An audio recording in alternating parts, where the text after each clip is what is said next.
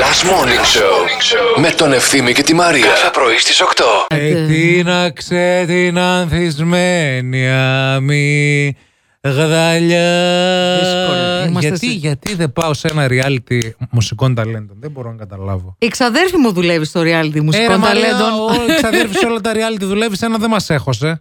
Ε, δεν με είπες, άμα με είπε, Ένα. άμα με Γιατί έλεγες, πρέπει να το να. πω, δεν ακούς. Αυτιά εσύ δεν έχει. Ε, τι θα σε στερηθώ εγώ, οι ακροατές μας, για να πας εκεί. Μα δεν ξέρω, γιατί θα με Στα βλέπετε. βρωμοριάλιτι τώρα να τρέχεις. Μωρέ, θα με ψηφίζετε κιόλας. Θα μοιραστούμε και τα λεφτά σαν τον Τάφι. θα σου δώσω και δύο χιλιάρικα. Ε, Εμένα, ας πούμε, γκομενάκι, φοιτητής τέταρτο έτος που ήμουνα, κατέβηκε από Ρεστιάδα γιατί είχα κάνει και διεθνή καριέρα.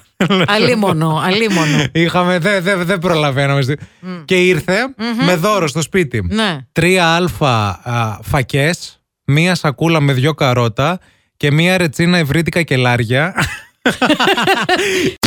Τα μηνύματά σας μας δίνουν κουράγιο. Όλα ξεκίνησαν από την ε, φίλα Κροάτρια Αντιγόνη που πρώτο ραντεβού γκομενάκι της πήγε παντόφλες.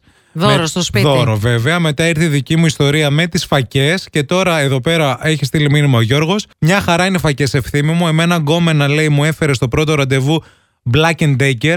Λες και ήρθαν λέει πρώτη φορά λέει σε καινούριο σπίτι επίσκεψη στα ξαδέρφια λέει από τη Στουνγκάρ. Τώρα έχεις ένα λόγο για να ξυπνάς το πρωί. Last Morning Show με τον Ευθύμη και τη Μαρία. Κάθε πρωί στις 8.